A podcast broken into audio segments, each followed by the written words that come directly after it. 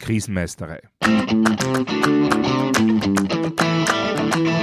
Der Podcast für kompetentes und souveränes Krisenmanagement.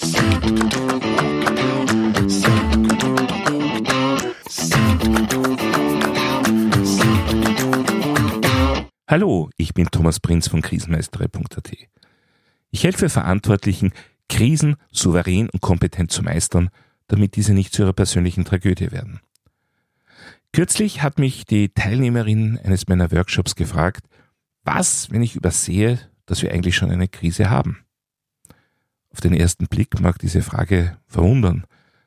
Denn wenn Krisen durch Außergewöhnlichkeit und Existenzbedrohung gekennzeichnet sind, wie kann man die so einfach übersehen? Noch dazu, wenn dem Ganzen ein disruptives Ereignis zugrunde liegt. Ja, die landläufige Vorstellung ist eben, Krise tritt ein und sofort vollautomatisch wird das Krisenmanagement, wird der Krisenmanagementplan, so es den gibt, in Gang gesetzt. Man denkt sich Krisenmanagement gerne als geölte, gut laufende Maschine. Zumindest hätte man das gern.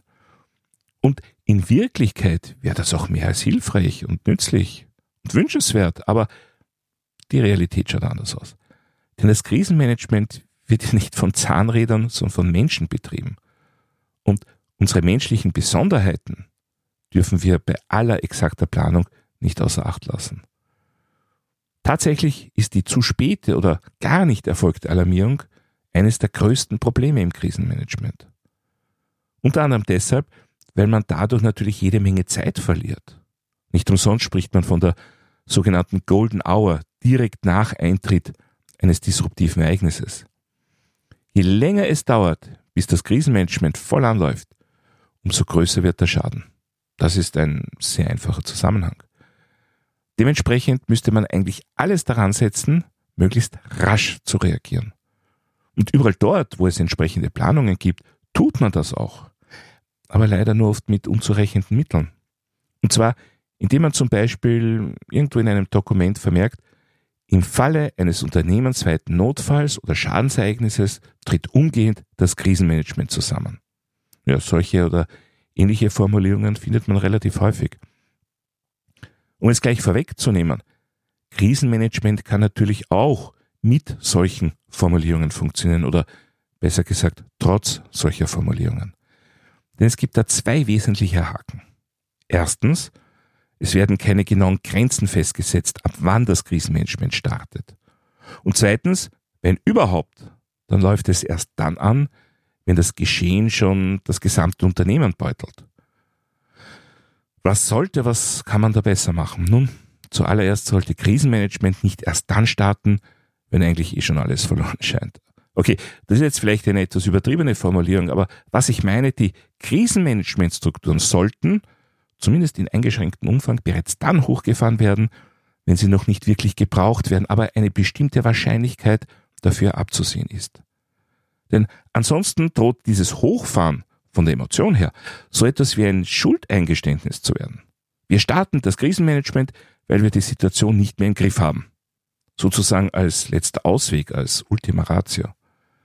Und das wiederum befeuert dann automatisch ein gewisses Vermeidungsverhalten. Es entstehen somit einer recht hohen Wahrscheinlichkeit klassische Fixierungsfehler. Die verantwortlichen Personen werden eher dazu tendieren, die Lage so lange wie möglich ohne Krisenalarm zu beherrschen. Das bedeutet, wenn dann die Strukturen des Krisenmanagements tatsächlich hochgefahren werden, hat sich die Lage bereits lange im Negativen verfestigt. Es muss also unser Ziel sein, Krisenmanagement frühzeitig zu starten oder zumindest einzubinden. Also zu einem Zeitpunkt, wo die normalen Notfallprozeduren noch vollkommen ausreichen. Aber dadurch, dass die Verantwortlichen des Krisenmanagements bereits eingebunden oder zumindest informiert werden, können sie, wenn es dann notwendig wird, sehr rasch übernehmen. Allerdings wird es dann häufig so sein, dass das Krisenmanagement zwar informiert wird, es dann aber doch nicht zu einer echten Krise kommt. Und da ist es dann enorm wichtig, dass nicht von einem Fehlalarm gesprochen oder auch nur gedacht wird. Denn dadurch wird das Geschehen dann gewertet. Es wird als Fehler stigmatisiert. Und das ist es nicht. Sondern es geht darum, die Krisenreaktionsfähigkeit einer Organisation dadurch zu erhöhen, dass die Krisenmanagement-Instrumente quasi warm laufen, bevor die Existenz des Unternehmens von ihnen abhängt. Nur dafür muss Krisenmanagement nicht als das brauchen wir eh hoffentlich nie verstanden werden, sondern als essentieller Bestandteil des normalen Managementsystems. Denn natürlich gehören dem Krisenstab üblicherweise ranghohe Managerinnen bzw. Manager oder Führungskräfte an. Und natürlich sind die meist nicht mit besonders vielen freien Löchern im Terminkalender gesegnet. Und selbstverständlich stellt täglicher Alarm oder Voralarm eine zusätzliche Belastung dar. Aber nur so wird das System auch wirklich belastbar. Nur so werden genau diese Personen auch darauf achten, entsprechende Ressourcen für das Krisenmanagement bereits im Alltag bereitzustellen. Und nur so wird die Alarmierung des Krisenstabs nicht zu einer Panikreaktion, sondern zu etwas, was einfach zum Normal Ablauf, zum Normablauf gehört. Denn in die Nähe einer Krise kommt jede Organisation, jedes Unternehmen viel öfter, als es dann auch wirklich schlimm wird. Und das muss dieses System auch lernen. Krisenmanagement ist eine Kompetenz, die zur Unternehmensführung gehört und nicht eine lästige Störung des Alltags. Ja, zurück zur, zu meiner Workshop-Teilnehmerin, von der ich zu Beginn berichtet habe. Was, wenn ich übersehe, dass wir eigentlich schon eine Krise haben, war ihre Sorge. Wenn wir die Krisenmanagementstrukturen frühzeitig, also quasi bereits im Verdachtsfall einbinden, sinkt zwar mit der Zeit die Hemmung, diese zu aktivieren, aber das Problem ist noch nicht komplett gelöst. Dazu müssen wir uns kurz überlegen, wie es zu so einem Übersehen der Krise überhaupt kommen kann. Da ist zunächst einmal der Klassiker, die Einschätzung, das kriegen wir schon wieder hin.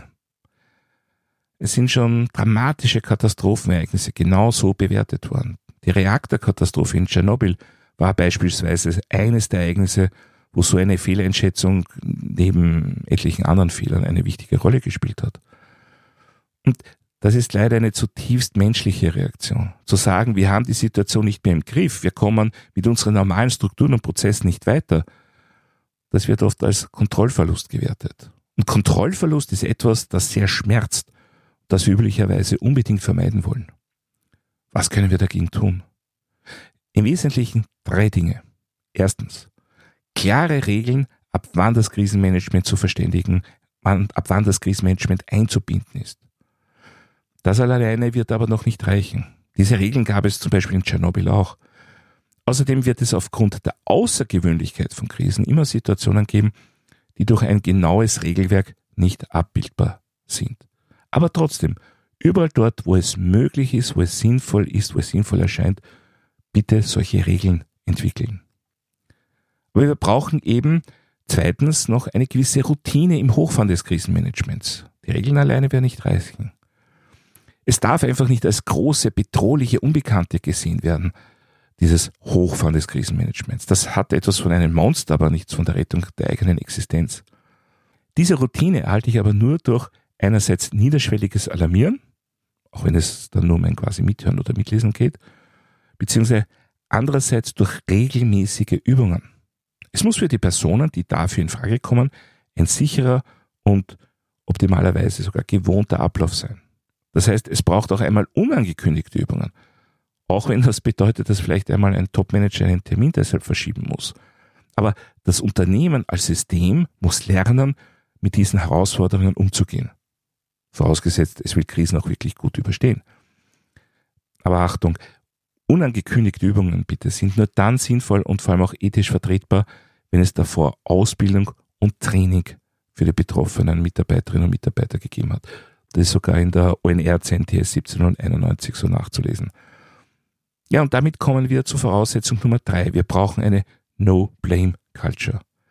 Wenn jemand dafür, dass sie oder er das Krisenmanagement alarmiert, gerügt wird, weil es ein falscher Alarm war, dann wird die Organisation letztendlich lernen, so spät wie möglich zu alarmieren und irgendwann ist es dann zu spät. Und es darf auch nicht so sein, dass die Person, die den Alarm auslöst, gleich einmal dafür angepfaucht wird, dass es zu dieser Situation gekommen ist. Don't shoot the messenger. Nicht den Boten bestrafen, das ist hier wirklich auch zentral. Ja, aber weder klare Regeln noch Übung und Erfahrung sind eine hundertprozentige Garantie. Denn trotzdem kann es noch dazu kommen, dass die Situation nicht erkannt bzw. der Alarm nicht ausgelöst wird. Wir müssen daher trachten, bereits in der Vorbereitung alle Informationen, die für die Auslösung einer Krisenmanagementreaktion wichtig sein könnten, so umfassend wie möglich zu erfassen und über ein Informationsmanagementsystem zu verwalten. Einerseits, damit alle relevanten Personen darauf jederzeit Zugriff haben, andererseits auch, um im Idealfall gewisse Auslöseprozesse sogar zu automatisieren. Natürlich kann man nicht alles automatisieren. Damit werden immer auch Ermessensentscheidungen mit eine Rolle spielen. Und damit kann es und wird es immer wieder einmal dazu kommen, dass Menschen mit der Situation überfordert sind. Sei es, weil sie einen der Fixierungsfehler begehen, die ich in der letzten Episode vorgestellt bzw. erwähnt habe, oder sei es, dass das Geschehen für sie so ungeheuer und bedrohlich ist, dass ihr Gehirn aufgrund des sogenannten Normality Bias die Situation nicht mehr so, wie sie ist, verarbeitet, sondern sich selbst eine eigentlich nicht mehr vorhandene Normalität vorgaukelt. Was natürlich erst recht wieder dazu führt, dass eine Alarmierung des Krisenmanagements, zumindest von dieser Person, nicht oder zumindest zu spät erfolgt. Ja, was kann man da noch dagegen tun? Im Prinzip so etwas wie ein Backup bilden. Wenn das erfolgreiche Hochfahren der Krisenreaktion von der rechtzeitigen Meldung einer einzelnen, einer einzigen Person abhängt, dann haben wir einen sogenannten Single Point of Failure. Das heißt, geht das schief, dann geht alles schief. Und so etwas muss man in der Vorbereitung erkennen und verhindern bzw. beheben. Zum Beispiel dadurch, dass die relevanten Daten immer zumindest einer zweiten Person vorliegen oder dass bestimmte Positionen immer zu zweit besetzt werden. Was natürlich wieder höhere Personalkosten bedeutet. Da sind wir dann aber wieder beim klassischen Risikomanagement. Was kostet mich die zweite Person? Was kostet mich das Nichterkennen eines disruptiven Ereignisses?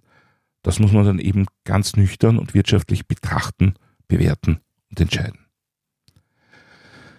Zurück zur Teilnehmerin bei meinem Workshop. Was, wenn ich übersehe, dass wir eigentlich schon eine Krise haben? Meine Antwort war, wenn du deinen Job gewissenhaft machst und trotzdem so etwas übersiehst, dann hast du entweder nicht die notwendigen Informationen bekommen oder sie aufgrund deiner Sicht bzw. deines Kontexts nicht richtig einordnen können. Oder die Situation war für dich so bedrohlich und so unvorbereitet, dass du einfach nicht mehr reagieren konntest. In keinem dieser Fälle trifft dich Schuld. Also mach dir keine Sorgen darüber, was passiert, wenn du etwas übersiehst, sondern informiere immer dann sofort, wenn du etwas erkennst, was bedrohlich ist oder in Kürze bedrohlich sein könnte. Ja, wer sich aber natürlich sehr wohl Sorgen machen sollte, das sind die Zuständigen für das vorbereitende Krisenmanagement. Ist meinen Mitarbeiterinnen bzw. Mitarbeitern klar, was für uns eine Krise auslösen könnte? Gibt es klare und vor allem einfache Definitionen? Haben Sie Erfahrung mit der Auslösung der Krisenreaktion und zwar positive Erfahrungen? Wird das regelmäßig und zwar auch unangekündigt geübt? Fürchten Sie negative Konsequenzen, wenn Sie diese auslösen? Gibt es überall dort, wo es möglich und sinnvoll ist, Automatismen? Und hängt meine Krisenreaktion womöglich irgendwann an einer einzelnen Person? Gibt es sonst noch irgendwo Single Points of Failure? Das sind meine Leitfragen, die es abzuarbeiten gilt. Und wenn das erfolgreich geschehen ist, dann ist die Krisenreaktionsfähigkeit des Unternehmens sicher wieder ein gutes Stück besser aufgestellt. Soweit für heute zum Thema Was, wenn ich eine Krise übersehe? Wenn Sie etwas nachlesen wollen, dann finden Sie wie immer Shownotes und weitere wertvolle Infos auf meiner Website krisenmeistere.at. Dort können Sie auch meinen Newsletter abonnieren bzw. mein E-Book runterladen. Außerdem können Sie sich für eine meiner Online-Schulungen anmelden. Ich würde mich auch sehr freuen, von Ihnen zu hören oder zu lesen. Wenn Sie irgendwelche Anregungen, Fragen oder Wünsche zum Podcast haben, dann schicken Sie mir doch einfach eine E-Mail an podcast.krisenmeisterei.at. Und falls Sie es noch nicht getan haben, vergessen Sie nicht, den Podcast gleich zu abonnieren, dann versäumen Sie in Zukunft keine Folge. Das war's für heute. Ich bin Thomas Prinz von krisenmeistere.at. Vielen Dank fürs Zuhören und auf Wiedermeistern bei der nächsten Folge.